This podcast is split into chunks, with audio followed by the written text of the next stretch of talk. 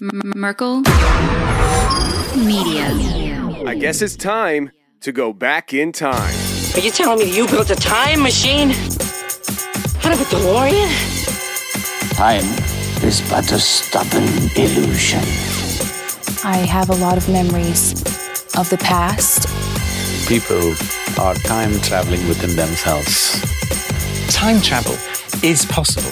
Welcome to Reloaded Monday, everybody. We are going back in time to episode 41, The Warlock and White Faced Entity. A lot of people know this episode because this was the episode I shared my experience going to somebody's house for three hours to find out they were a satanic warlock and they lured me to their house. So let's get to this episode right now. Okay, I'll reload it.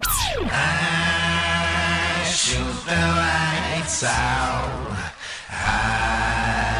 till it's bright out. Oh, just another lonely night. Are you willing to sacrifice your life?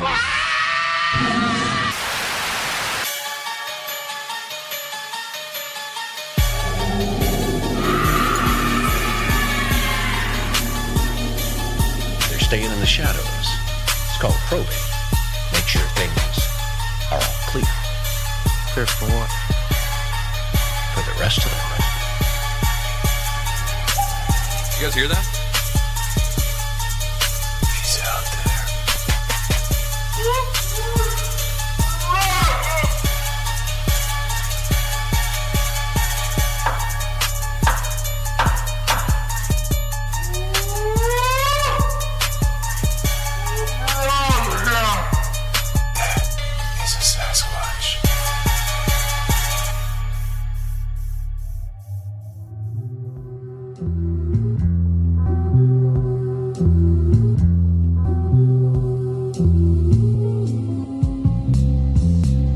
Welcome to the show, everybody. I am your host, Tony Merkel, and I am really glad that you're here, and I'm really glad to be here.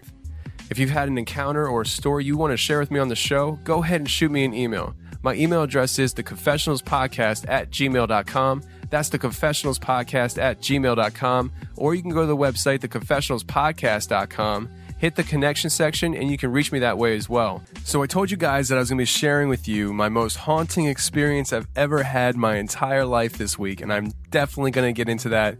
But before I actually get into the story, I just want to share with you guys a little bit about myself because I know we have new members that are plugging into the show the last few weeks, and you may not have had a chance to get to the older episodes where I kind of open up a little bit in interviews and share a little bit about myself. So I just want to let you know that I am a Christian and I did grow up in a Christian household. And I went to school to actually become a pastor at one point. Uh, I, I spent four years in college and me and Lindsay, we got married. She stayed in school. I dropped out so I could work and pay the bills. And when she graduated, I just didn't go back because that's life. So, uh, you know, I am a truck driver now and all that stuff, but I do have a heart for people. I really, really, really enjoy being around people and being a more positive impact in people's lives. That's just something that it's just part of my makeup. And it's really weird that it is part of my makeup because of my past. When I was a kid growing up, I grew up in a very rough neighborhood and I always had to defend myself, physically speaking, uh, against neighborhood kids and things like that. So the fact that I spent about 10 years of my life in a very violent environment and the fact that I turned into somebody that actually really loves being around people and enjoy uh, people's company and seeing people, you know, become the best that they can be in life. Uh, I don't know. It's just, I think that's a miracle in itself. Anyways, getting back onto things, I wanted to tell you guys that because I actually still to this day, even though I haven't finished my degree to be a pastor, I actually do still share my faith a lot with people in my everyday life when I talk to people. It just comes up because, you know, what you're all about is something that you're going to talk about. You know, that's just how it is. When you meet somebody for the first time, they ask you things about yourself. And so you talk about the things that you're about. And so the things that I'm about is my podcast, Bigfoot, paranormal stuff, ghosts, aliens, UFOs. I'm a huge NBA fan. Uh, I could probably talk your ear off about basketball. And I'm very serious about my faith. So sometimes when it's a more serious conversation, my faith comes up. And this actually happened to me several times, but at a specific location when I was doing a delivery about two years ago. I was delivering to this one company quite often. It was it was very often that I was going in there, and I got to know the guy who was the receiver, always taking my delivery. And him and I got to talking, and he started sharing with me his life story. And I'm telling you guys, this guy went through a ton of stuff. I mean, his life story, he actually is writing his life story down in a book, and that's how this whole thing came about. But it could be a movie. I mean, it's literally that dramatic. And so he's sharing me his life story, and he gets to the point where he's more up to date in modern time, you know, his everyday life now. And he kind of just stopped the conversation. I said, Well, what's the next chapter? You know, what's the next chapter of your life going to be? And he said to me with a very serious face, he said, I don't know. I'm probably going to blow my brains out. And if anybody out there listening to my voice knows me as a person individually, you know I can't let something like that go. I just can't do it.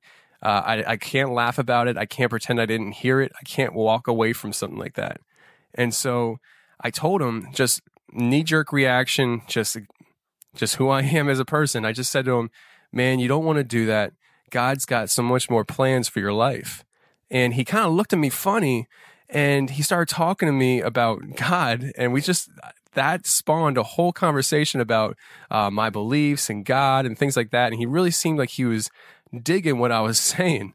And so him and I got to talking and we he actually followed me out to my truck. I'm so I'm getting in my truck like I'm like okay I I gotta go you know like I got deliveries to do I can't just stay here all day kind of thing. So uh, I actually gave him my phone number and I think we exchanged email or something like that. And he asked me he said can you meet me outside of work to talk about this stuff more?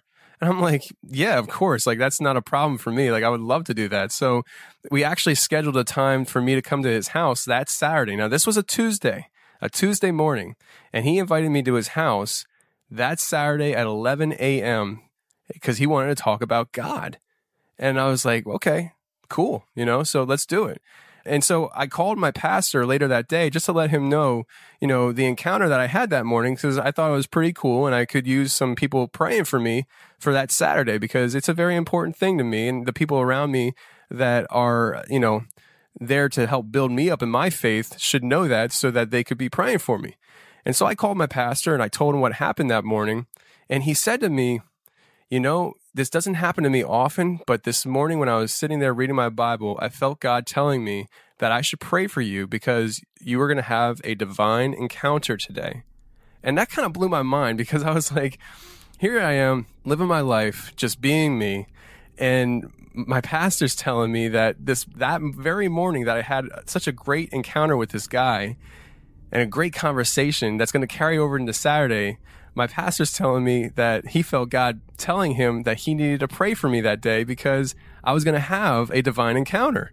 And I was like, wow, that's that's pretty cool, you know? So, you know, it's, it's what we call faith builders, you know? And so I was pretty excited about that. And I spent the whole week just kind of like focusing in on, you know, praying and asking God to just kind of help me with that conversation with the guy on Saturday morning, no matter what the outcome is and stuff, just to kind of help me walk through the conversation in a uh, right state of mind and with accurate uh, words to speak. So, you know, I spent a lot of time that week praying. And as the week went on, I really felt God speaking to me and preparing me for a, um, how do I say it? it he, I felt like God was preparing me for an evil demonic encounter. Uh, I guess that's the best way I could describe it. I felt God saying to me that what I was going to encounter that Saturday was going to be very heavy spiritual warfare. Very heavy spiritual warfare. That's what I felt the whole week. And as Saturday approached, that feeling got stronger and stronger and stronger to the point that it was no longer a feeling for me. It was almost factual. I almost felt like I didn't even have to question it. I knew exactly what was going to happen Saturday morning. I knew exactly what was going to happen. Like the, the, that's how strong the feeling was inside of me as the week went on. Like there was no questioning about it in my mind. There's no doubting it whatsoever in my mind. I knew what was going to happen Saturday, and I was okay with it. I was okay with it. I don't fear. That's one thing about me. I don't fear death because I know what's going to happen to me after I die. I know what I believe. So I fear how I'm going to die, but I don't fear dying. Like I fear, you know, is it going to hurt? Is it going to be fast, slow? But the idea of death, I don't fear at all. So when it comes to these kind of situations, it just, I don't fear it. And so Saturday morning comes and I stop by my church to pick up a Bible because I thought, you know what? I don't know if this guy has a Bible in his house. I don't know what he's got. I don't know what kind of education level he has with the Bible and, and all that stuff. So I thought, let me stop by the church and see if they had an extra Bible. And so I stopped by the church and it turns out they're having a meeting there and both my pastors were there. And the pastor that, you know, told me that God told him to pray for me on t- that Tuesday morning, he was there. And so him and I are talking and he hands me a Bible. And I told him, I said, listen, I really think I'm heading into a situation where I'm going to be dealing with a lot of spiritual warfare, a whole lot of spiritual warfare. And, uh, you know, he was trying to be encouraging. And he, you know, told me, he's like, well, every time you talk to somebody about God, there's spiritual warfare going on. And I was like, nah, man, like, you don't understand. Like, I understand that, you know, like, I, am not a dummy. I understand that. Uh, but this is a little deeper than that. I, I really think there's something serious going to happen today.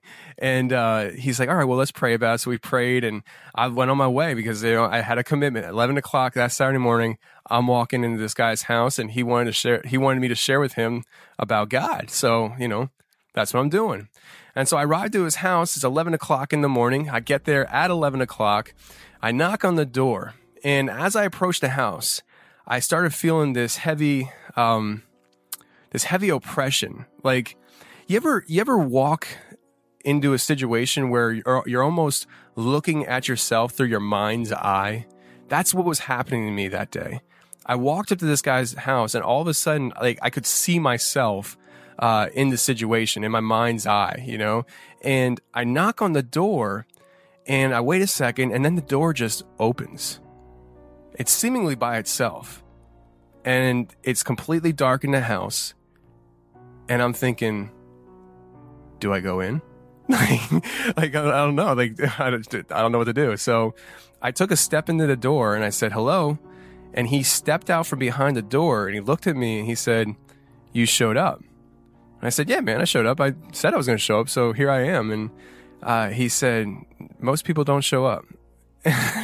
and right there, you know, right there, hold on a second. Let me rewind here. Right there, most people would say, ding, ding, ding hey, bells are going off. He just said most people don't show up. Maybe he's done this before, you know? So you would think that that should, you know, say something to me, but I'm Tony and I just kind of go with the flow of things. That's just how I am. I'm just like, hey, God's got me, so I'm good, you know?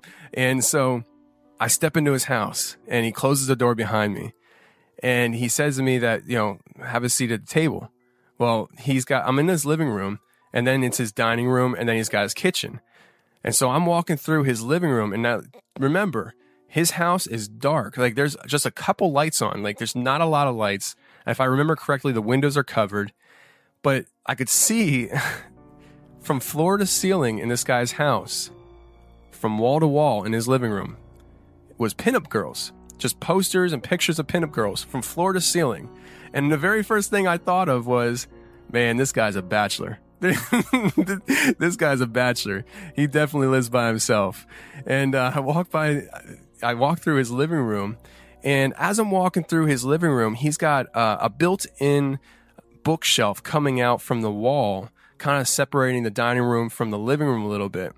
And as I'm walking by the bookshelf, approaching the kitchen, I just really felt God telling me to be aware of the bookshelf. I don't, that's it. Like, I don't know what's up with the bookshelf. I acknowledged that I felt God telling me to be aware of the bookshelf, but I didn't like stop and stare at it or start going through things or hey, say, Hey, what's up with the bookshelf, man? I'm, I got a feeling here about the bookshelf. So what's up with that? I didn't do any of that. I just acknowledged in my head that I felt God speaking to me and telling me to be aware of the bookshelf. Okay, I got it. I walked by the bookshelf and I approached the table and again, I felt God telling me which chair to sit in. Now, I want to let you guys know that this isn't an uncommon thing for me. Okay. I often do feel what we would say the Holy Spirit speaking to me. And I've learned to listen to that voice. And sometimes I don't listen to it and I wish I did, but I do recognize that voice, that inner voice. And so this isn't something that I'm like, whoa, this is freaky, man. Like, what's this is trippy. Like, this is common. Okay. This is common. And I walk into the dining room and I feel God speaking to me. And God's telling me to sit in the chair between the table and the window. I just had this feeling. It wasn't like a, a voice in my head. It wasn't like an audible voice that I could hear. That's not how this works. Like it's like an inner, an inner voice. Like it, it's just like it speaks to your inner gut, you know, like your inner soul, your inner, your inner spirit. Uh, I, I don't know how else to explain that, but I feel this. And so I'm like, okay, I'm not, there was only two, cha- there, let me tell you, there was only two chairs at the table. Okay. There was a table and then two chairs. And on one side is a chair and then the window. And on the other side is a chair and then a door. And I'm thinking, okay. So I sat down between the window and the table.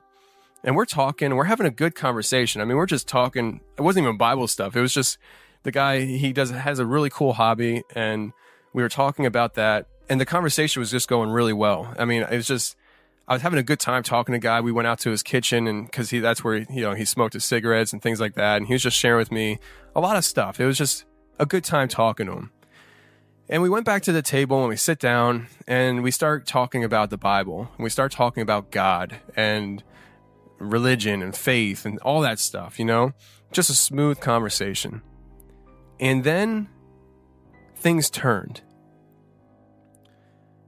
He said to me, kind of out of the blue. It, it, I remember it was like, it was not something that we were talking about. He just brought it up. He said to me, Do you believe in ghosts? And right there, right there, I knew where this was going. And remember, I felt all week that God was preparing me for this moment. Like I, all week, I felt God saying to me, You're going to be encountering spiritual, heavy spiritual warfare this Saturday. I was being prepared the entire week. My heart was.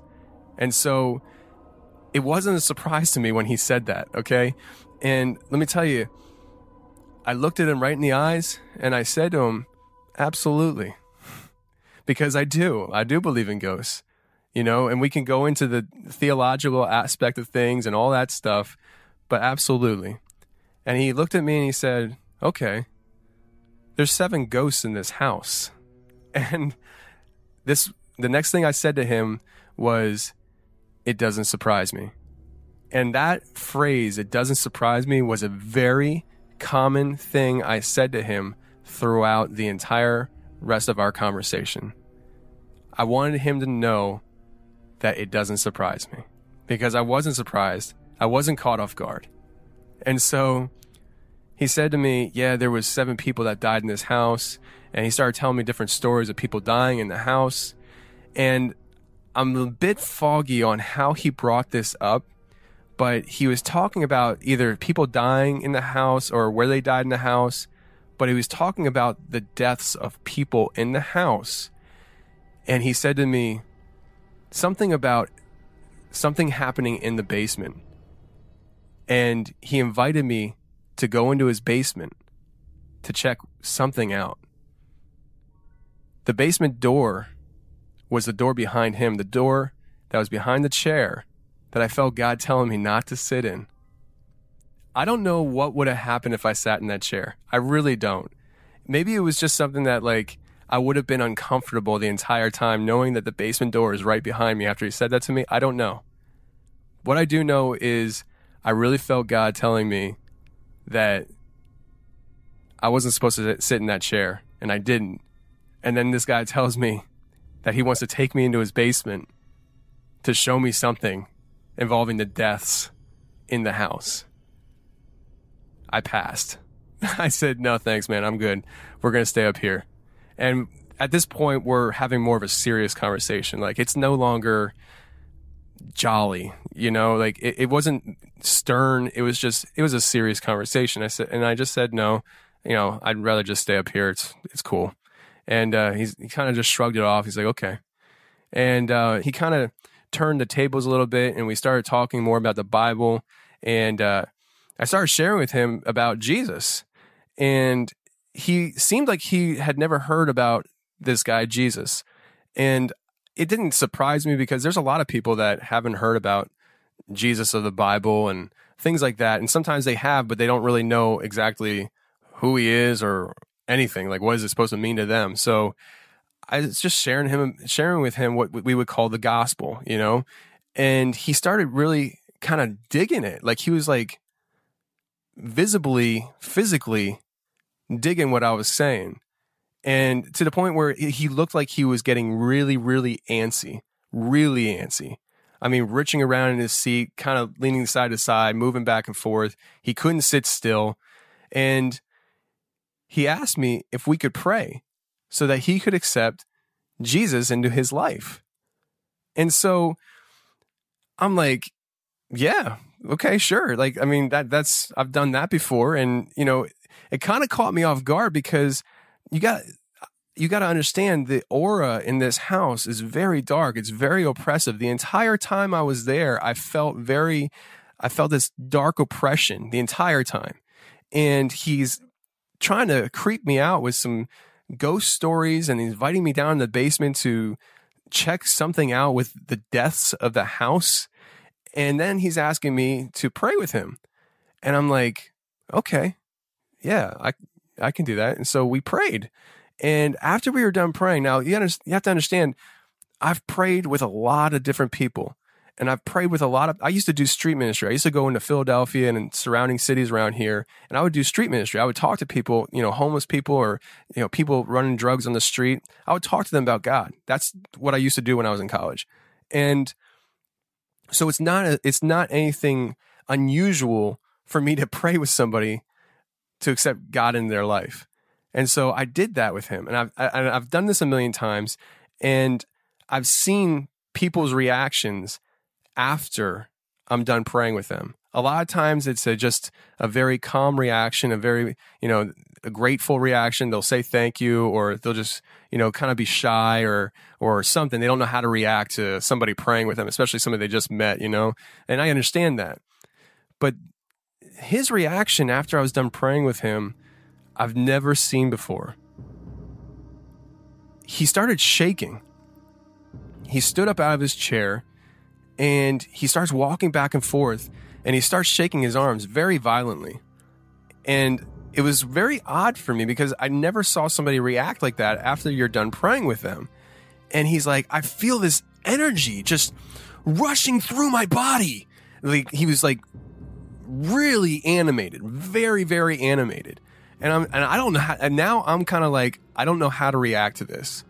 You know, I, want you to understand I was not scared at all during this process, but I was weirded out, and I didn't know how to react to that because I never saw somebody act the way he was acting, and so I was just trying to play cool, and I said to him, "Oh, that's that's great, man. Like that's." You know, you're feeling God. You know, feeling. I didn't know what else to say. I was just like, "Yeah, you're feeling God, man. He's he's you know he's coming into your life. You know, I just I was I was really baffled. I was really baffled as to what I was experiencing, and he's just acting like he's really excited. And he's like, I feel this energy, and like I'm like, great, yay! Like, I didn't know what else to say, you know. And he's like, I, I just want to give you a hug, and I'm like, all right, you know, cool. Like I've hugged guys after I've you know done praying with them, and you know, you give them the bro hug, you know, the the the pat on the back, the three on the back, and you separate kind of thing. And I'm thinking that's what I'm gonna, you know, get with him. And he just comes in for this full frontal hug, like just body to body, squeezes me, puts his head on my shoulder, and he starts like moaning. He's like, ah. and I'm like, all right, you know, like, cool, dude. You know, I just patted him on the back. I'm like, all right, bro. You know, I didn't, I, okay you know and so, you know some guys they, they get real emotional. Like people are different you know they react to different things and maybe he was just an emotional guy and just wanted to give me a big bear hug you know? That's what he did. He gave me a big bear hug. And he you know, he lets go after a few seconds and he continues to act very hyper animated. And so i you know this happened a couple times. Like he he gave me this bear hug a second time and again it's full frontal. Like i'm I- i'm not trying to be um perverted or crude or anything like that i'm just trying to draw the picture for you he was full frontal body to body bear hugging me and then moaning and I didn't know how to react to it at all. I didn't think I was being sexually assaulted. That didn't even cross my mind. I just was like, this is new. This is very new. I didn't know how to react to it. And so we sit down at the table and we start talking. And he looks at me in this, right in my eyes. He looks at me right in my eyes. And he said, very serious. I'm a member of the Church of Satan. And right there, everything, everything. If you needed validation throughout this entire day of what I was feeling, you know, like I was feeling this whole buildup that whole week. And then I start seeing the different things developing throughout that day at his house. Everything was validated in that moment. I knew exactly what was going on. No, let me rewind. I shouldn't say that. I didn't know exactly what was going on, but I knew that I knew exactly that God was preparing me that week. And all the feelings that I had leading up to that day and throughout that day so far were validated in that moment. So I looked at him and I was kind of taken back. Like I, I didn't really know what to say because truthfully, I'd never met anybody who claimed to be a member of the Church of Satan. Like, I'm sure I've crossed paths with them throughout my life. Like, I'm pretty sure a lot of people do, and they just don't know it because these people aren't like, you know, they don't have fangs ca- coming out their mouth and wanting to suck your blood, you know, and, and wanting to claw your eyes out. Like, that's not, they look like normal, they're just normal people and they're members of the Church of Satan, you know? And so he looked at me right in the eyes. It's very serious. And he said, I'm the member of the Church of Satan. And I'm like, okay, all right. like, and uh, I said something to him, and he gets up and he walks over to that bookshelf that I told you when I walked into the house. I really felt God directing my attention to the bookshelf. The two things that I felt directed to was the bookshelf and to not sit in the chair between the table and the door. And so he walks over to that bookshelf. He unstacks some books and he pulls out three books. I believe it was three. It was at least three books. He pulls out and he puts on the table in front of me. And they were satanic books. I've never in my entire life seen in person a satanic book. Never touched it, never wanted to touch it. So, as a symbolic gesture, the only thing I could think to do in that moment was I picked up my Bible and I set it on top of those books as like a a sign of authority, you know? That's just the only thing I could think to do. And he said to me, now he's standing over me. I'm sitting in the chair. He's standing next to the table, kind of like over me, but not quite over me. And he said, I want you to take these books out of my house. And, you know, like I, like I said to you, this was all new for me. I've never experienced anything like this before, and let alone experience it alone for the first time. And so I'm like, in my mind, my mind's rushing a million miles an hour. I'm like, I know God was preparing me for all this stuff, but I did just get done praying with this guy. He reacted really strange, but maybe he's just really excited about his newfound faith. And now he wants me to take these books out of his house for him. I'm like, okay, yeah, I'll take them out of your house for you. And I, and I, what I said to him was, okay, I'll burn them. And I was serious. Like I was, I was going to burn them. I probably was going to burn them before I got home eh, because I wasn't taking them to my house. I wasn't taking these books to my house. And he, when I said to him, I said, I'll, okay, I'll burn them. He goes, no. He yelled at me that loud. Like he straight up yelled at me in like this, not like a different voice, but just a very stern, lower voice. He's like, no, don't burn them. I'm like, all right, man. And he's like, I just don't, I don't like people burning books. I just, I just don't like people burning books. Do, what, do whatever you want with them, just don't burn them. And I'm like, all right, I won't burn them, you know? And so I, I, I didn't burn the books because I didn't want to be a liar. I didn't, I, I told him I wouldn't do it. So I told him I wasn't going to burn the books. And he sits down and we start talking a little bit. And then he started acting up again. He started acting real energetic. And he comes in for a third and final hug. And at that point, I was done. I, I, I, I was done. This whole time I was there, I was there for three hours. This was a three hour ordeal. This wasn't 15 minutes. This wasn't a half hour or an hour. I was at this guy's house going through a lot of this stuff for three hours. And I'm checked out. I'm mentally exhausted. I'm physically exhausted. And this guy is coming in for another big hug. And again, he, he squeezes me, full frontal body, bear hug, and he groans with his head on my shoulder. And I was like, I gotta go. and that's exactly what I said to him. It's exactly what I did. I said to him, I gotta go. You know, I got things to do, man. And he's like, okay. And so, you know, he walks me through his living room. I take his books, I take my Bible, and I leave. And I start driving away from this house, and I felt like I was driving away from a dark oppression.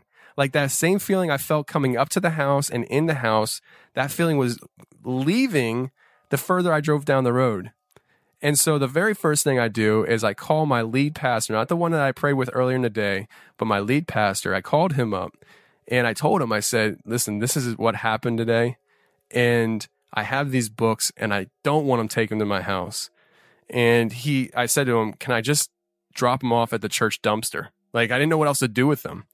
And he's like, you know, all right, I guess if you, that's what you want to do. And so that's what I did. I, I took them to the church dumpster, dumpster and I buried them down there real deep so they could just get thrown away. You know, I didn't know what else to do with them. I told the guy I wouldn't burn them.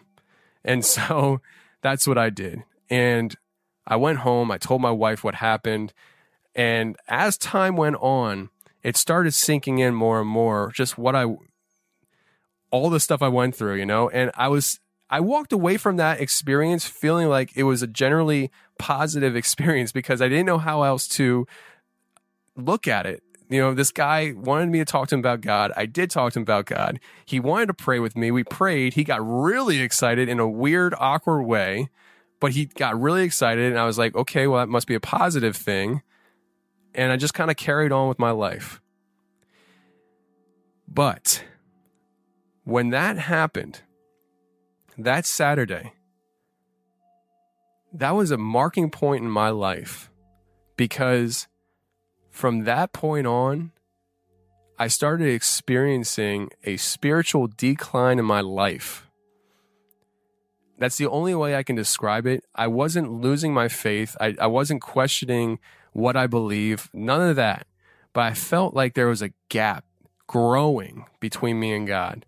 I felt up to that point, I felt really connected. I felt really close to, in a spiritual sense, to God, and I was good. Like I was like every morning, I would just wake up, and the first thing I would do is I would sit down on my couch and I'd be reading my Bible because that's what I want to do. You know, it wasn't a ritual. It wasn't something that I did because I felt guilty. I read my Bible because that's what I wanted to do. I wanted to know the God that I worship, you know? And as time went on from that day, that experience I had, there was this spiritual gap that I started feeling between me and God. I just, I didn't feel like I was connecting on a deep level. And I started feeling sad and depressed. And this happened, this went on for, I'd say, a good year, year and a half, maybe, because I started feeling this gap. And like the whole time, the whole process, I wasn't feeling like I was losing my faith. I was feeling like I just was not there connecting with God on a spiritual level like I was. And it hit me one day. I'm in my truck. This is this year, 2017. I'm doing this show for you guys, the confessionals. And I'm in my truck driving, and I get to my one stop. I take my lunch break, and on my lunch break, I'm talking to my buddy that I go to church with. And for the very first time, I shared with him the story that I'm sharing with you. And like a lightning bolt, it shoots into my brain that that day marked the day. That was the day I started feeling this spiritual gap in my life. I never thought of it before until that day. And all of a sudden, things started clicking in my mind. I was like, this guy never cared to hear what I had to say about God. This guy lured me to his house to do whatever he was trying to do to me that day. And it all just started clicking. And it, and the fact that he didn't want me to get rid of those books the way I was going to get rid of them. He wanted I was going to burn them and he got real mad about that. And I didn't know what to make of all this, but I knew that that day marked the day that I started feeling this spiritual distance between me and God. I told my buddy that that I was talking to. It just it was like a revelation right there. And then I was talking to some people about it because I was trying to learn and understand what what this all entailed. And I started talking to a guy who had experience, a lot of experience dealing with uh, satanic individuals, people who worship Satan. And I told him my whole story that I share with you. And he really believes, and I agree with him, that that day, that guy lured me to his house because he was going to try casting spells on me or sending demonic entities with me going home. And we, I, I believe this that when I took possession of those books, the plan was for me to take them to my house, aka get rid of them. But in the process, whatever he attached to those books, he wanted me to take to my house. I really believe that. And I also believe that when he was hugging me so awkwardly, like it wasn't a normal bro hug three times, I think he was trying to transition something to me. I don't know what, I don't know how all that works, but I do believe that when he was doing that, I believe he was trying to uh, give me something that he wanted to give me. And when we prayed and we did all that stuff, I think he was acting. Because now that I'm looking back at the situation, I started thinking, I've never seen anybody act like that before. I've seen people be excited and, and, crying and and you know all they can do is then just fall on their knees and cry and and and pray because they're just so overwhelmed. But I've never seen somebody act the way he acted. And I've been around this my entire life. I've been I've been around churches and Christianity and all that. Like my grandfather was a traveling evangelist when my dad was growing up, so I, I was you know I come from this stuff. I've never seen somebody act like that, and I think he was just trying to put on a performance of how he thinks somebody would act when they experience what we call the Holy Spirit coming into their life. Because you remember he he's he's a Satanist and so he understands demonic possession. And maybe he was just acting out what he would think a Christian would act like when they're possessed by a Holy Spirit and not a demon. I, and like this, this is not scientific. This is not, you know, fact or anything like that. I, I'm just purely speculating here. But these are my experiences. And so I really believe that this guy lured me to, my, to his house to perform some kind of ritualistic transitioning of evil spirits into my life. And I don't think it worked, but it worked because I experienced a spiritual gap growing between me and God that day. And I think I was dealing with a lot of spiritual oppression and it all started that day. And I didn't recognize it for a year or a year and a half. I had this spiritual oppression and I just didn't understand what was going on. Until that day I was telling my friend, and it all just started coming together in my mind. And so that's my haunting experience. That's my most haunting experience ever had in my entire life. It may be just baby talk for a lot of you. I don't know. I don't know if this is like you're like, oh God, just shut up and move on to the interview or what. But uh, that was the most, uh, the, the, closest thing I have ever experienced to the paranormal, uh, haunting side of life. It wasn't a ghost. I'm sure there was a lot of spirits around me that day. But what I experienced, I believe, to be a warlock. Because a warlock, the, the, the actual term warlock means dark spiritual warfare. That's what the term warlock actually means. And what I went through that day was absolutely dark spiritual warfare. And so that's why I believe that day, that Saturday at 11 a.m., I had an encounter with a warlock for three hours. And it actually set me on a journey to learn more and more about the dark side of this spiritual realm. And for the better part of a year now, I've been really focusing in on trying to understand the other side of my faith. You know, so I'm a Christian and I believe that Jesus Christ died on the cross for my sins.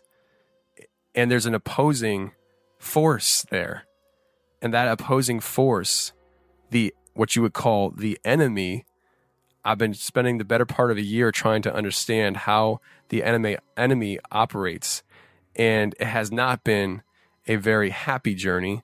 It has not been an easy journey because a lot of the things that I've been picking up on and learning are things that I felt like I should already have known. And I felt like I was been, I, and I felt like I was playing, you know, behind. You know, like if you're in a game and it's the fourth quarter and you're down 10 points with two minutes to go, like that's kind of how I felt. Like I felt like I've been playing in a game losing the entire time and I didn't even know it, you know? Uh, so that's kind of how I felt the better part of a year now. And I've been recently really kind of coming around to the idea that, you know, the spiritual realm is very real in a positive and negative way. And those two forces do clash. And they're clashing right around us. And if you're not aware of it and you start dabbling in things that you're not ready for, it could whoop your butt. And just because you're a Christian, like a lot of times people say they're Christian and, oh, that can't affect me because I'm a Christian. That's the exact mindset that I had going into that day. I was like, I'm a Christian. I got God in my heart. I'm good. No, you, still got things to deal with, even though you can't be possessed and God's got you. Like there's still an enemy out there with a hammer beating you upside the head the entire time, you know, like it's like, uh, just wearing you down. So that's what happened to me. And I'm done ranting, ranting on about it. It's been, I don't know, 30 minutes of me talking to you guys about this story. Let's get into this week's show. I have Paul coming on, and Paul has experienced a lot of paranormal things as a kid growing up in his house. And one of the things he describes is a white faced mask kind of thing charging him. So without any further delay, let's bring on Paul and hear what he has to say about this entity that obsessed over him as a kid. We work hard at being healthier. And what we really need is better quality sleep. The new Sleep Number 360 smart bed intelligently senses your movements and automatically adjusts your comfort and support on both sides. This is not a bed, it's proven quality sleep. It's the biggest sale of the year where all beds are on sale. Save 50% on the new Sleep Number 360 limited edition smart bed, plus special financing only for a limited time. To find your local Sleep Number store, go to sleepnumber.com. Special financing subject to credit approval. Minimum monthly payments required. See store for details. Paul, how are you doing, man? I'm good. Good. Why don't we just get right into it tonight and start talking to us about what actually happened to you as a kid growing up in your parents' house that kind of haunted you most of your life? Uh, okay. I would say it was uh, it was gradual at first. Um, I always remember when I was young that, and it wasn't just a general fear of the dark. Uh, it's more bordering on like a paranoia. Um, I would see, you know, vague drifting shapes in the dark, and I always tried to, you know, make logical sense of it. I wasn't trying to scare myself and so forth. Um, and you know, there'd always be you know random unexplained sounds and whatever and i was always tried to write it off. Um, but then the first thing that happened that i really that i could not ignore it was in a dream. Um, but it was uh, quite quite lucid. Um, I was uh, I was standing in my parents' bedroom, and I was fully aware that there was someone or something behind me, and uh, and it said, uh, "You should let me scratch your back," and I said, "No." And it said, "Oh, I'll just scratch your back for you." And then I felt cold rake across my back, and uh, and then my my view went third person. I saw my back. I saw just flesh hanging off, and I went back to my my first person view, and uh, and it said, "Did you know there's a window in your parents' closet?" And that's when I woke up, and uh, sleep paralysis. Uh, felt like the room was spinning, and I heard this this repetitive sound go for at least a minute, but it, it felt like an eternity. Um, of course, I would I was scared out of my mind. You know, that was really something. I, I'm certain I didn't fall asleep for hours. Uh, the next day, um, I uh, I went to check, and from the outside, you know, there's no, you don't see a window where my parents' closet would be, and so I decided to climb in and check. And of course, it was full. There's, you know, clothes hanging front to back, bags of clothes on the floor. And I crawled back to the back of the of the closet, and there was a window. Uh, it had been covered on the outside, but the frame and the glass were still there. I had no idea. I never would have known. I'd never been back there before. Um. So. Uh, and this is where and this is where it kind of gets even stranger and i and i I don't even know how to how to describe this, but um, I told my younger brother. I said, "Hey, did you know there's a there's a window in there?" Um, and we both crawled back there, and we couldn't find the window, like it was never there, which I it didn't make any sense at all. Um, and we left, and I just thought that I was mistaken that it wasn't there in the first place. Um, and the next day, my brother came running up to me and said, "Hey, the window's back." I went back in and checked again, and there's there is a window in there. Went back and checked, and again, it wasn't there. I know it doesn't make any sense at all. I know it's it, it's kind of crazy, but that is that that is exactly how it happened. Um, from there, um, I think I was probably around twelve at that time. Um, and from there for for a number of years you know it was I, i'd see you know a passing figure out of the corner of my eye. Uh, things would fall off tables randomly. Um, there would be you know sounds sometimes. Just nothing like specific for uh, for a number of years until uh, it started to pick up again when I was around uh, 18 um, I started playing drums and I and I got into uh, meditation and so forth. And uh, there was uh, I noticed when I was uh, when I was playing my drums that I would hear voices yelling at me, yelling profanities at me, and I, I, I, kind of tried to write it off like, oh, you know, that's just the sounds of, you know, my cymbals making you know, something that sounds like a voice or whatever. Um, until one day a friend was in the room with me and I was playing and I heard something yell, F you.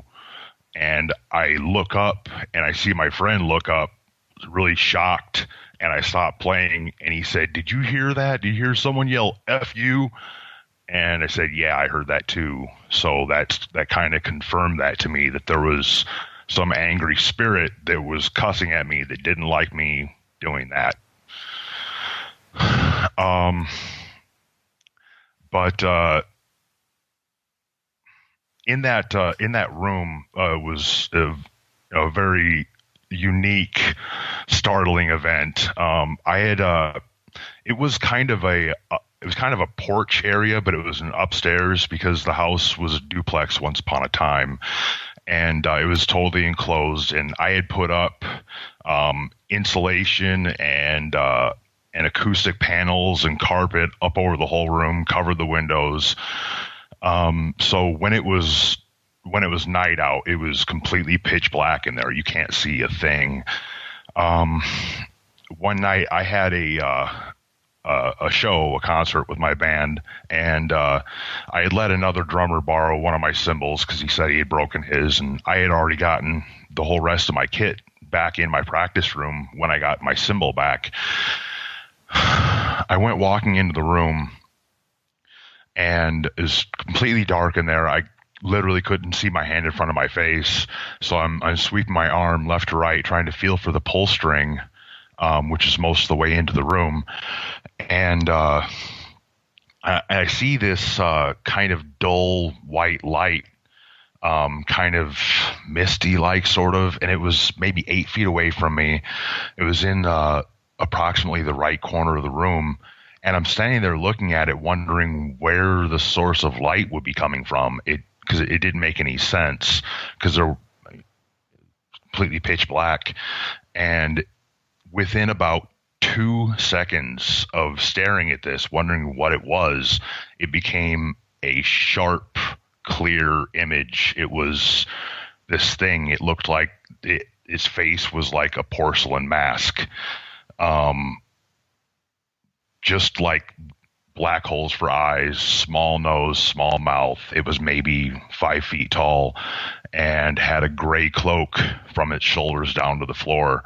And just as soon as I realized that I was looking at something, some entity, it then ran at me. And uh, I dropped my cymbal and turned and ran out of the room. And uh, and stopped a little ways later and turned around and looked. See, it did not follow. Um, and of course, that scared me out of my mind. I had I had no idea what to make of that. I had no idea what that was. Um, and then it was uh, maybe two weeks later. Uh, I was going to bed one night. I had turned the light off, shut the door. Um, I was I had almost sat down on my bed, and uh, I had a this Bowflex next to my bed, and you know sometimes I might throw like a T-shirt up on it or whatever, and I look over as I'm as I'm sitting down, I see this white something just a couple feet away from me. And it didn't occur to me, like I wasn't even thinking about that that uh, thing that happened in my band room a couple weeks before. Just curiosity, I started reaching out. I thought, is that a shirt hanging off my Bowflex? And uh, just as my hand had almost reached it, it just went from a dull glow to sharp. It was that white mask staring me right in the face, and uh, and just I don't know instinctively, it doesn't make any sense. I uh, I jumped onto my bed and pulled my sleeping bag over my head. it uh, seems like a pretty cowardly thing to do, but uh, maybe but maybe my logic was I'd always been safe in my bed. You know, it like whatever it is, it's been there and it hasn't gotten to me while I was sleeping, except for maybe the dream. so uh, I'm laying there just thinking, what, what the hell is that? What, I, what is that? And I heard like, like it just brushed its fingernails across the shell of the sleeping bag. And I'm like, did I just hear did they did it just touch my sleeping bag and then it sat down on the edge of my bed weighted in like it was a 200 pound person and i wasn't going to stick around anymore. I jumped up and as soon as i moved i felt the depression lift but i still just i darted out of the room. I'm not sure if i even touched the floor. Um the uh the final encounter with that thing that was the last time I saw that that white mask face to face, or at all. Is the last time I saw it. Um, but there was one final event. Um, I was visiting, uh, wasn't living there when this happened. Um, I was in the uh, the downstairs half bath, sitting on the toilet, and I noticed this. It, was kind of like a mist um, but it kind of flowed like water. It kind of it came up, you know, maybe two three feet deep in the room, and I'm just looking down at this, wondering, you know, what is this that I'm seeing?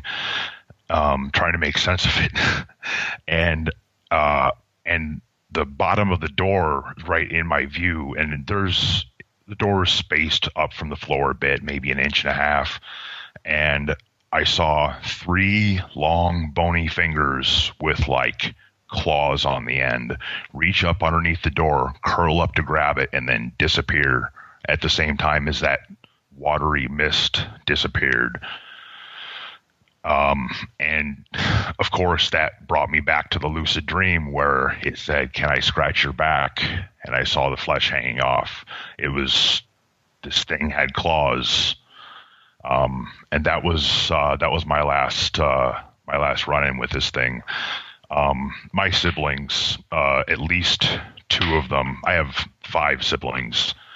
Um, at least two of them also had uh, run-ins with this thing. My my younger brother says that uh, he woke up to it sitting on his chest, uh, trying to suffocate him.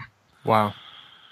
Now you said that your other siblings had run-ins with this, and you just told us your younger brother. What about the other sibling? Did they ever tell you what happened? Um, the uh, the only other one that uh, that has at least that has acknowledged that he saw something is my oldest brother. Um, I recounted my story to him, and uh, and he said, "Wait, that was real." And wow. meaning he he had seen it too, and he just he just thought he imagined it. That's incredible. So this is uh, something that seems to be happening to all the kids in the family. At least how many how many kids are in the family? Six. Okay, so at least half the kids in the family have dealt with this. Have you talked to all your other siblings? Um, I started to bring it up to my two sisters, and they didn't want to have any part of that. They, I mean, I, I know they they had haunting experiences that scared them, but they they they don't want to go back there. You know, mentally even. Um, even uh, when I was, you know, I emailed you my story and, and it had, you know, reminded me of it. Had gone through my head a couple of times. Um, I I try not to think about it a lot because uh, I just have this feeling that if I picture this thing, that it might come to me because I feel like it's it. I think it feeds off of fear, and that's why it frightens children because you put off like an energy when you're afraid, and that's its food. That's my best. That's my best guess of what it is and why it does what it does. Yeah, I mean that definitely makes sense because it's it's doing it to. I mean, you said your two sisters didn't want to talk about it, so I mean, it seems like all the kids experience something, and some want to talk and some don't. Have you guys ever talked to your parents about this? Oh yeah, yeah. Um,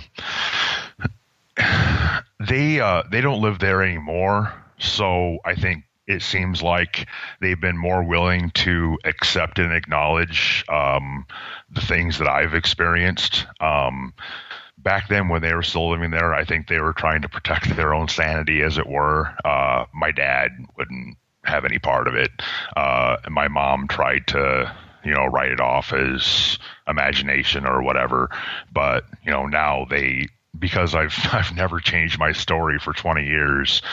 You know, they they believe me. They, you know, and it was probably part of the decision for selling the house. Yeah, I mean, I can understand why parents would, you know, not want to talk about it with their kids, even uh, with the fact that maybe they do believe you, but just by the mere sense of talking about it, they feel like they might be attracting whatever it is towards their kids even more. And so they sure. might just want to protect their kids by let's just not talk about this and hopefully it stops, you know? Now with yeah. the, the house, do you guys know the history of the house? Was it built by you guys or was it already there? What about the area? Is there a history of the area that might lead to maybe a source? Um the house was pretty old. Um it was built in the early uh, 1900s. Um, one time, my my brother uh, he was he wanted to put another clothes hanger in his closet, and he knocked a hole in the in the wall, and like a, a 1905 penny fell out, which was kind of an interesting coincidence. Um, I was uh, my uh, my mom had talked to this older lady who's a neighbor. Uh, she told her a bit about the guy that lived there before us. Um, and she uh, mentioned to her that the guy had some kind of coin collection the, that he had hidden in the attic. Um, and I think maybe that might have been part of it, and it kind of just made its way in between the walls and just happened to fall out when he knocked that hole. Um, funny thing was that uh, when I when my mom told me about that, um, of course I was kind of intrigued. You know, thought, hey, you know, there's buried treasure in the attic. You know, that'd be cool. yeah. And uh, I'm I'm talking with my brother, uh, my younger brother, one night, and our, our TV was an old, you know, tube TV, and it was kind of it was on its last leg, and when it was off, these red lines would race across it. It was broken, and uh, but it was really weird that when I I said to him, "Did you hear that there might be like some coins hidden in the attic?" Just as soon as I said that, the TV stopped doing that thing, and we both had got like goosebumps head to toe, and we both just ran out of the house um, because there there are multiple spirits there, and one of them is almost definitely that guy. And I don't think he liked that one bit that we know about his coin collection. Gotcha. Yeah, I mean, when you ran out of the house, what'd you guys do? Did you guys just stand in the front lawn and look at the house, or what? Uh, you know, we weren't out there very long. We kind of laughed about it because it was just so weird.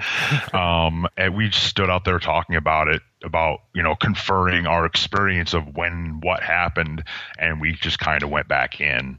I got you. Yeah, because I mean, so you're not the first person that told me that they ran out of the house, and it's a question that I don't ask very often. Is what did you do after you ran out of the house? Did you go to the neighbor's house? Did you just kind of stand in the front lawn and look at the house? Be like, you go in. No, you go in. you know, because that's that's really. I mean, when I was a kid, if that's something like that happened to me, that's probably what I would have done. You know, my, me and my siblings ran out of the house, and I would have looked at them and, all right, you go first, and I'm the oldest. You know. yeah, yeah. You know, but uh, when it came to this stuff when I was younger it's so funny that I do this show because when I was younger, I was the scared, scaredest kid in the world. I mean, this kind of stuff didn't want anything to do with it. It would just scare the snot out of me. And now I find myself finding myself more intrigued by these stories than anything. Um, mm-hmm. Now, you said that all this stuff happened at the house, and you mentioned before, as you were wrapping up your story, that even talking about it makes you feel like you're going to attract it. Now, has anything ever happened to you after you moved out of the house that would make you think that it is still attracted to you in a sense? Um, I guess maybe a reason why I, uh, I why I don't like to visualize that thing. It, I I feel like I could uh, like I could draw it to me, and it was every once in a while, you know, it comes to mind because it was such a significant series of events in my life. Um, I had. Uh, I don't often get sleep paralysis. Uh, I it's happened three times my whole life, so so when it happens, it's significant. Um, it was maybe a year ago. Um, I I woke because I felt like I was in danger, and I was blinded as well. Uh, there's usually a good amount of ambient light in my room even at night, but I was absolutely blinded as well as paralyzed, and uh, of course, totally terrified. Uh, I thought something was trying to kill me. Um, and the only thing I could do is in my mind, I screamed out, I need my guardian angel. And as soon as I got that out, it lifted. I could see again. I could move again. The fear was removed. Yeah, that's uh, that's significant because I mean I've never had sleep paralysis, but when I hear people describe what it feels like, it's got to be the most scary thing in the world because like the last thing you remember is being able to move your body and everything, and now you're just totally paralyzed, and you were even blind. I mean, what, do you think you were actually like your physical eyes were not able to see, or do you think there was something making the room just that dark? Uh, the second thing, absolutely. Um, my eyes were open. I felt my eyes were open. Um, I think there was something, some kind of dark cloud on me. Um, and uh, I had seen something similar to that once uh, over my brother. Um, I had mentioned that uh, I got into meditation, which the type of meditation I was doing wasn't, you know, witchcraft or anything, but it seemed to draw um, spirits to us. Uh, I think it's you know some type of energy that you put off or or something. It uh, it brings out the paranormal. Um, I was uh, we were both were sitting kind of next to each other and both meditating. And at one point, I look over at him, and where he was sitting, I saw just a black cloud covering him, and and of course I was stunned and I shook my head thinking what is this? And I looked back at him and the cloud was gone. Uh, and I I said his name and he he didn't even flinch. And uh, he just kind of breathed deep in and out. And then I looked at him again and I saw like the face of an old man superimposed on his face. Um, at which point I said his name again, and again, not even a flinch. He just kind of breathed deep, kind of leaned forward a little bit, and then about two seconds later, he pulls his knees up into his chest and starts shaking, and he says, "I was watching myself." So, I kind of, kind of think that he was possessed by the old man spirit in the house for a few seconds. I think he. Uh, I think in his state of meditation, he slipped out of his out of his body, and uh, and the old man stepped in. Yeah, I mean that's that's kind of crazy, actually. I mean, my first thought was astral projection. Uh, do you think that's a possibility, or do you think not really? I mean, I've never done any meditating. I don't really know how it all um, works. Yes, uh, yeah, I, I do absolutely believe in astral projection. Um, I I set out to try and do it one time, well, more multiple times, but this time in particular, um, I just kind of willed myself to follow the brightest point in my, you know, in the dark with my eyes closed. I just kind of followed it, and it sort of became a tunnel um, as I kind of pulled myself toward it, and it went on for a while, maybe 45 minutes. Um, and then I, I got to the end sort of it was kind of like a jagged edged window and i went through it and i looked around and i was in outer space i just saw stars everywhere but more bright and brilliant than anything you can even see in the countryside you know uh, but that that only lasted just a couple of seconds um, before i popped back. It was kind of just the excitement of it. I don't know. It's hard to hold on to. Um, the other time uh, I'm pretty sure I astrally projected uh, about four or five years ago. Um, often when I when I will lucid dream, I I usually levitate, fly, and it takes a lot of willpower. Um, I really have to think up, up, up, up, and sometimes I can't even do it. But I woke up from one of these dreams, and uh, I kind of swung my feet on the floor, went to stand up, and uh, I just remembered how I was flying in my dream and how it would be so cool if I could do that in real life. And then I just floated up off the floor effortlessly. And then I thought, I'm still dreaming. Bam, I woke up again, still laying in my bed. And then I was like, wow, that was really something because in my lucid dreams, I always have sort of a tunnel vision, not much peripheral, and there might even be kind of a color tint. Um, it, there's you know, there's an inkling in a lucid dream, like you kind of know you're dreaming. Um, if you if you fully acknowledge it too much in a lucid dream, I tend to just wake up. So I kind of have to, you know, let the fantasy linger or whatever. Um, but in this case, I was fully convinced that I was actually awake. Everything looked right. My room looked right. Uh, I looked down. I saw my arms and legs, and I sat up put my feet on the floor, and promptly floated up again, effortlessly. And then I woke up again, and it happened a third time. Literally three times in a row, the exact same thing. And every time it seemed just real. Like I was fully awake. I even said to myself, okay, this is it. I'm actually awake this time. You know, everything looked right, everything felt right. And then I levitated. Uh, third time I There's awoke. Your sign. Yeah. And then the final time I awoke, it was, you know, I felt tired and groggy. I'm like, okay, yeah, this is real now. Wow, that's that's incredible. I mean, it's it's almost comical when, you say, and then I floated. You know? yeah, yeah. okay, that's not reality then. Oh man, right. So let me uh let me bring you back here a little bit because I got some things to ask you here, and I'm just gonna. I have I don't even know where to begin with all the things you shared earlier, but I, I will say this: uh, Have you ever noticed claws or fingers on the white mask that you saw that maybe would help you connect the dots with the the two different instances?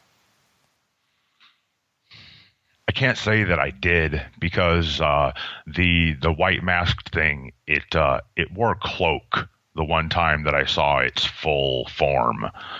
Um, I didn't see arms, hands, nothing. I just saw a white mask on top of a gray cloak rush at me at approximately human running speed. Gotcha. Okay. Now, do you get the sense that all these different things are related, such as the dream, the white mask, and then the fingers underneath the door? Do you get the sense that those are all connected? Yes, absolutely. And there's there is not a single doubt in my mind that they were all the same entity. Okay. So, and on that, I would say it's probably the same entity then bothering your siblings as well, right? Yeah. Yeah, no doubt. Okay. Uh, when this all happened, you know, when it first started happening and you had the lucid dream, you were, I think you said you were what, 12 years old when that happened? Yeah, approximately, yeah. Okay. Uh, when you're dreaming and you hear the voice, were you able to see the source of the voice? No, uh, it, it wouldn't let me. Um, I basically I couldn't seem to move my feet at all. Like I would turn my head and it seemed like it would just move out of the way. It wouldn't let me see it. I did try to look, but I, I looked left and looked right and it moved both times and and that's when it spoke. Okay, I got you. Uh, and you said you you did you didn't feel it scratching your back at that point, right? Because you said no and you woke up. Um. Well, no, actually, uh, it said uh, you should let me scratch your back. And I said, no. And then it said, no, I'll, ju- uh, I'll just scratch your back for you. And then I felt the cold across my back. That's right. And did your did you say that your brother had a similar experience? Um, not as far as the lucid dream. Um, he's never shared anything like that with me. Um, his uh, his most significant experience with this entity was um, he woke up and it was sitting on his chest and it was trying to suffocate him. That's right. And did he hear it talk to him at all? Uh, I don't think he's he's ever told me that he heard it talking to him. But you guys both did see a window just at separate times in your parents' closet. Yeah, I still don't understand that.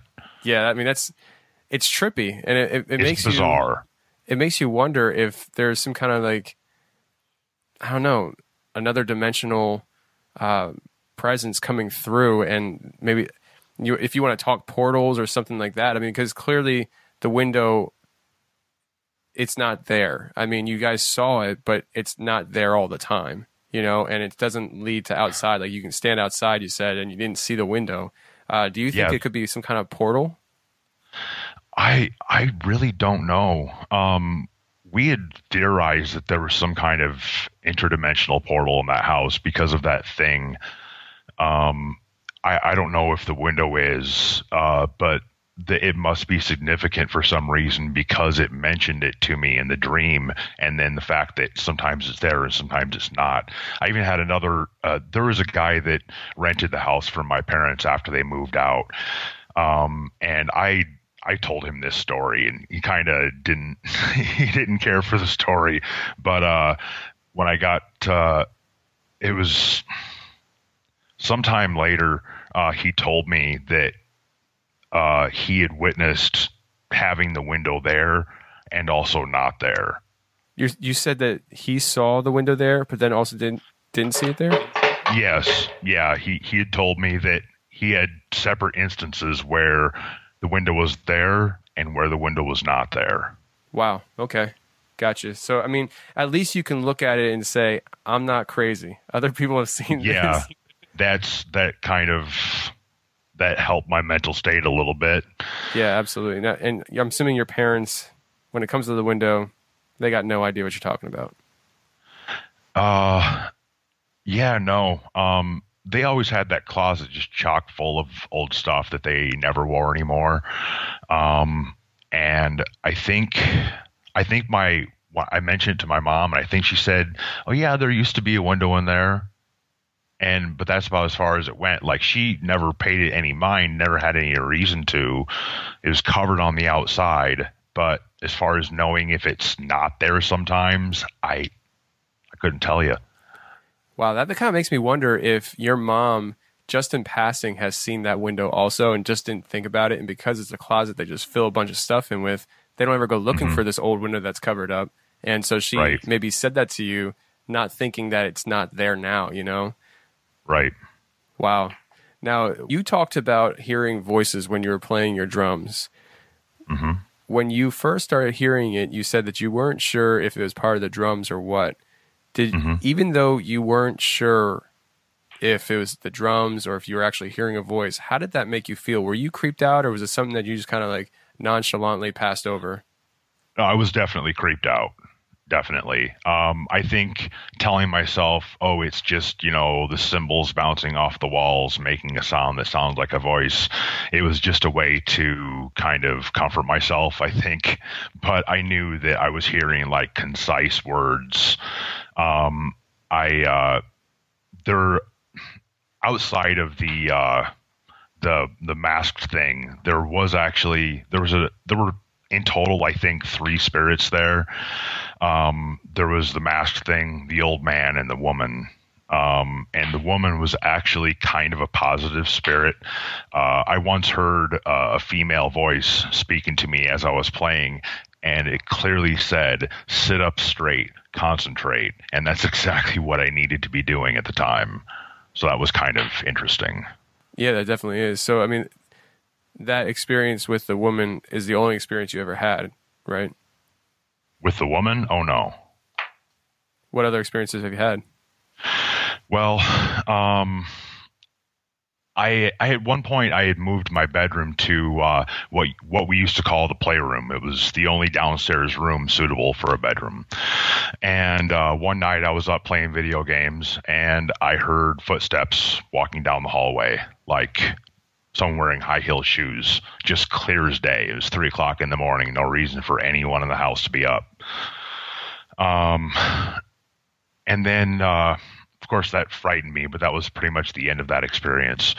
Um, there was uh, one night, it was maybe 9 p.m., and I was just kind of wasting time till I had to go to work and work overnights. Uh, and I heard footsteps clear as day coming from the kitchen. Uh, light was off in there. Nobody was in there, but there were clear as day footsteps walking back and forth in the kitchen.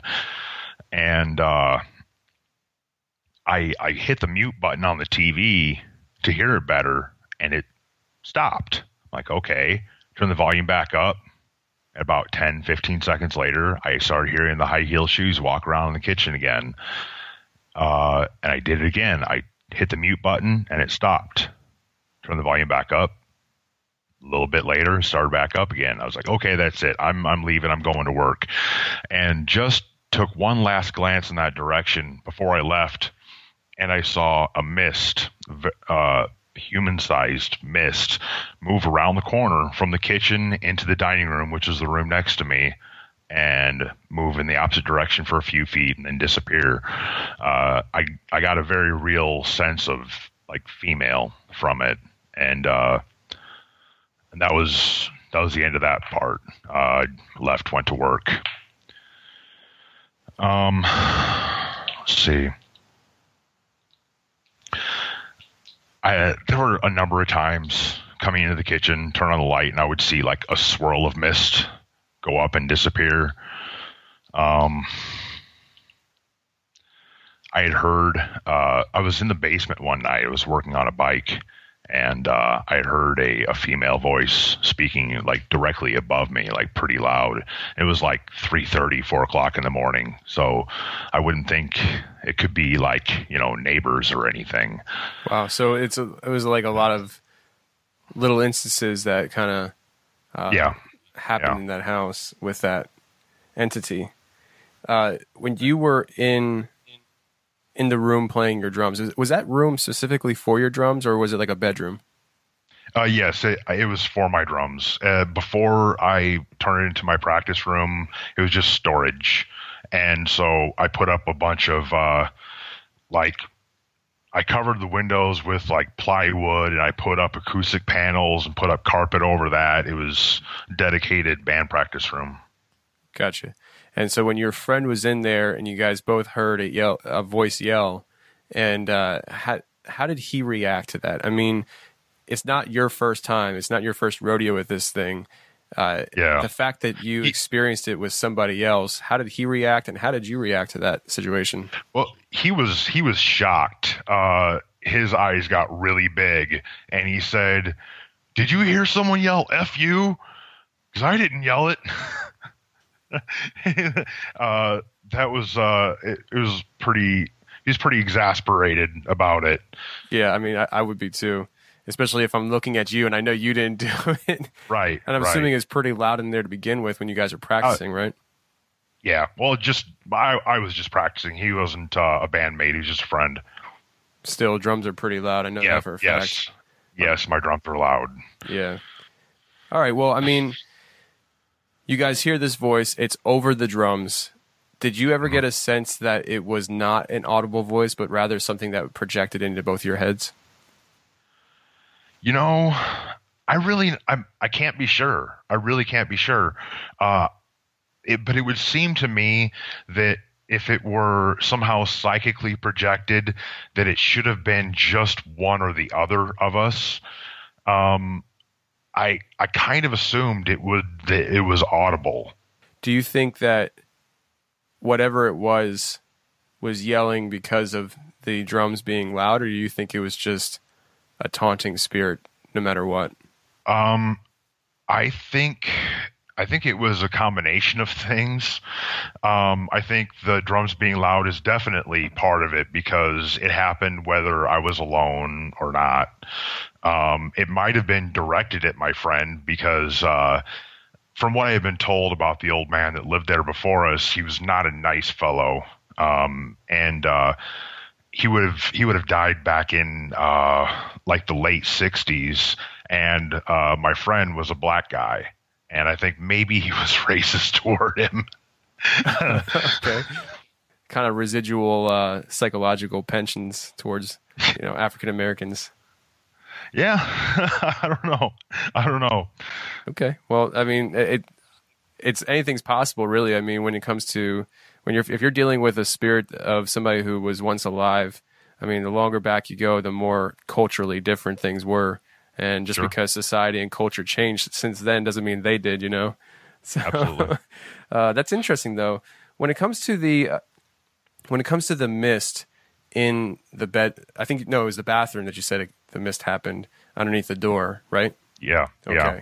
When you first saw this mist, and I think you described it almost like it almost looked like it was fluid like water, like fluent like water. Yeah. Could you smell anything or hear anything when this was No. happening? No, not at all. Okay. So you see this happen and you see the I'm assuming you saw the the fingers. You said it was three fingers coming underneath the door. Uh, yeah. Did the fingers make a sound at all? No, no sound at all. Okay. Wow. So how long did this instance last? Because I mean, I find this this whole encounter very interesting. That was it was very quick. Um, from when I saw that that water like mist, um, it lingered for maybe I want to say eight to eight to ten seconds before I saw the fingers, and the fingers uh, they they weren't moving quickly. They they reached up fairly slow and just sort of curled one after the other up toward like it was almost getting ready to grab the bottom of the door. One curled, the other started to follow, the third started to follow, and as soon as the all three fingers were curled up, it disappeared. How how big were the fingers? Like how long were they? Uh, well, the door is about two inches thick, and the fingers stuck a good two inches beyond that.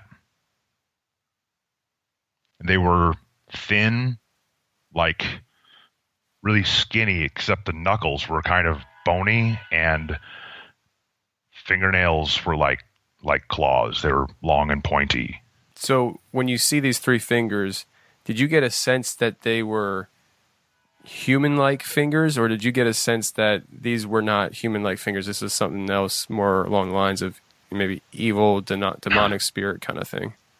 You know, it's funny. The first thing I thought is that looks exactly like the way witches' fingers are made to look in cartoons. that, that was that was the first thought in my mind, um, but I also definitely associate it with the with the white mask thing.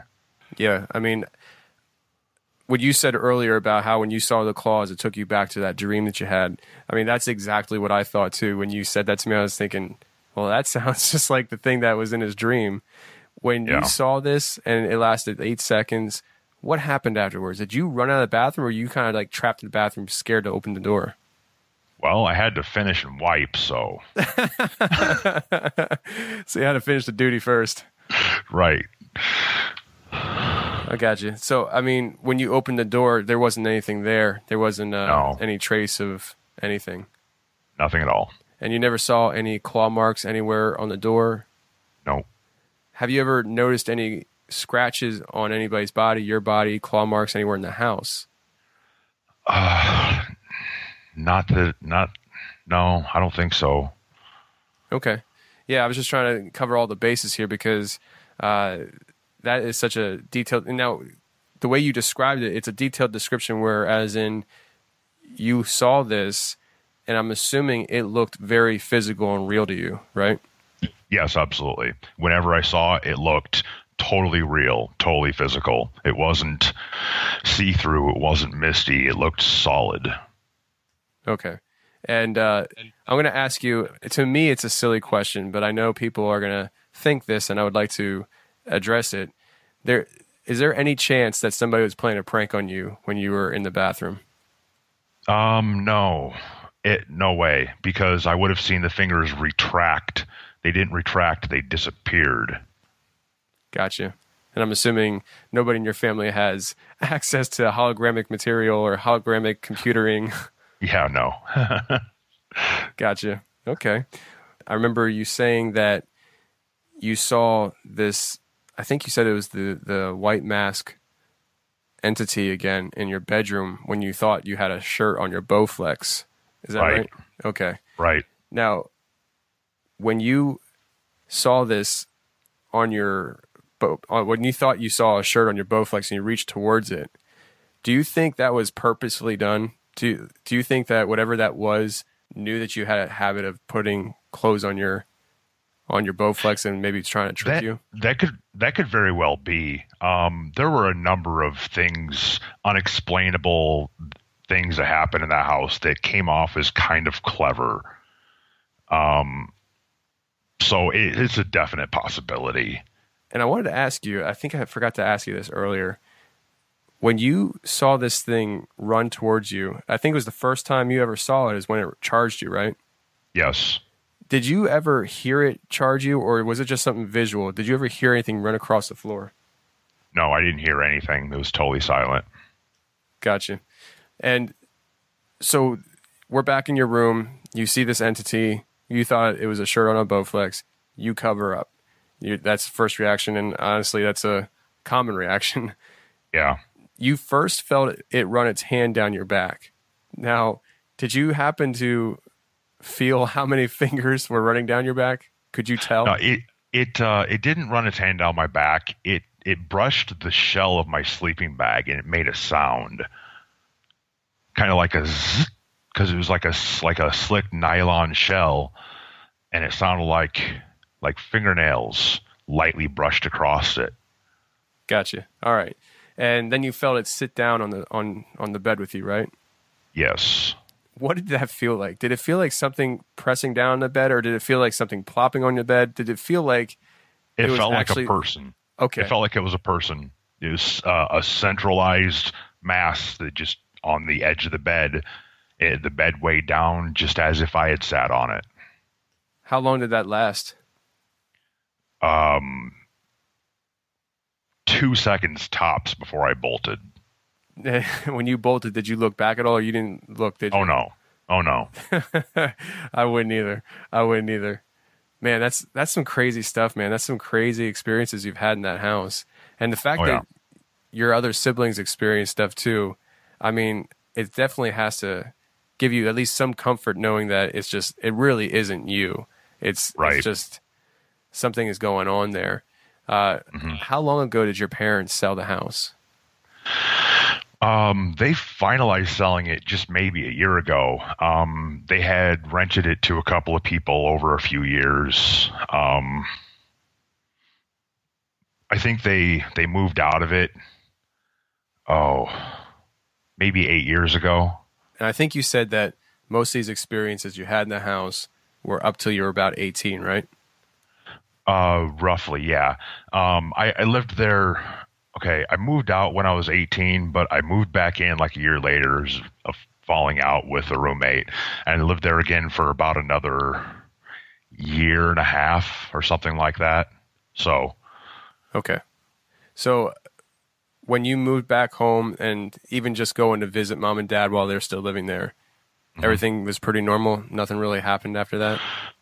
um, well, I mean, outside of you know the usual like. You know, you see somebody walk by out of the corner of your eye, you turn to look, and there was nobody there. That would happen often. Um, you would leave the like my my brother would tell me that uh, you know he'd be watching TV late at night, maybe go into the kitchen to make a snack. He'd come back in, and the channel was changed to a uh, a softcore porn. Jeez. the, the, we used to well we used to get um, mailings that were addressed to the previous resident, and it was always like something pornographic. That's interesting to me because it ha- it it shows a link from what's going Yeah. on in the house to a previous owner, and Right. you don't know anything about that previous owner, do you? I I only know that people say he wasn't a very nice guy, and he had that coin collection. And my mom was upset that we would still get these uh, kind of pornographic mailings addressed to him. Now you might have said this earlier. I just can't remember. Did you did you say that? Did he die or did he just move out? No, he died. Okay, gotcha. So that would obviously lead to the reasoning of his spirit being at the house. Uh, Do you know the story behind that? Did he die in the house? Do you know? I, I really don't know. I I don't think it would make any difference, honestly. Yeah, I mean, I've go ahead.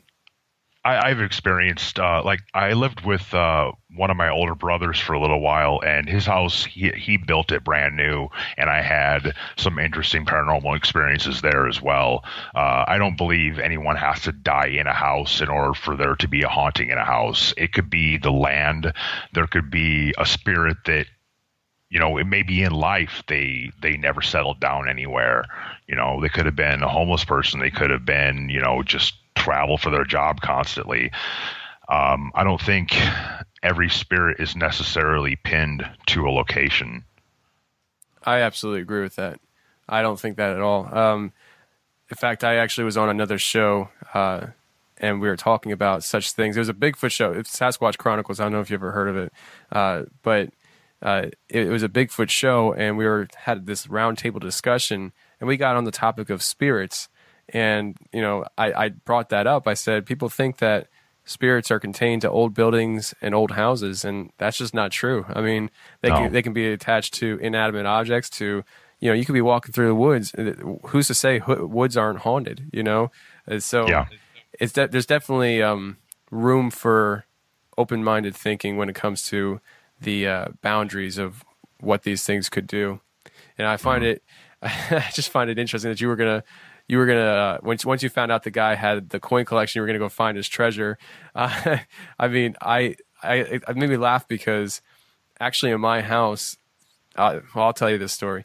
Uh, the house that I live in now, we bought the house and it was completely renovated when we bought it. Uh, the previous owner, he let the house go downhill big time, so he foreclosed on it. Contractors bought it, and uh, they renovated the house. Well, actually, I should rewind and say he didn't foreclose on it. the The house got, I guess, foreclosed because this guy got put in jail for uh, growing weed in the house, and actually, I think he had like a meth lab in my basement. Uh, Oh, that's, wow. that's what my my neighbors said that because I live in a really quiet neighborhood. It's an older neighborhood. I have a dead end road. Like it's not a whole lot of traffic in my neighborhood, and there's this one guy in the neighborhood selling weed and making meth in the basement, and um, the room that he was doing this in is a crawl space, and you know, there's no windows in it, but it's a really big room. I mean, it's the size of my living room because it's right below uh-huh. my living room, and the whole floor is covered in dirt, and there's a mound of dirt just piled up against one wall. And I'm gonna be talking. I, st- I had a contractor come out to my house this week, and I was talking to him about that room because I'm gonna renovate it down there and hopefully turn it into my recording studio. And I told him about the story and stuff, and he brought that up about the treasure thing. He said, makes you wonder if he has anything buried in that dirt that they didn't find. I was like, you know what? That's that's a really good idea. I, I'm hoping that maybe I find a couple thousand dollars hidden in the dirt when, I, when I dig it Right. up. but uh, nice. yeah, I mean, talk about buried treasure. You know, that would be really helpful. Talk about um, renovating a room and then finding the money to renovate the room with in the room. but um, but yeah, man, that's some really interesting stories you got there. Uh, your final conclusion on this stuff, I'm assuming, is that it's multiple spirits in one house, right? Right. When it comes to all this stuff, before we get out of here, uh, what's your gut feeling when it comes to the spiritual realm? Do you think that they, these things are one source entities, like they all come from the same kind of source, or do you think that there's a lot of stuff going on here that we don't typically grasp in our kind of dimension? Uh, I think there's uh, multiple sources, definitely. Um, the the white mask thing, I don't think was ever a human, so therefore, there's at least two sources that I know of. Got you. Okay. Yeah, I mean that makes sense too. I mean, I, I definitely think that there's a lot of stuff going on, uh, and you know, as much as we try to explain what we experience, we really don't have much of an idea because none of us have been on that other side of, you know, understanding that reality of the spiritual realm. Um, Right. Some people can access it, you know, but they don't live on it. You know, we don't understand exactly what goes on. But uh, I really appreciate you coming on tonight and talking and sharing these accounts because they're fascinating, and I'm really glad that you agreed to come on the show. So, thanks a lot, man. No problem. All right, Paul. I'll talk to you later. All right, bye. Bye.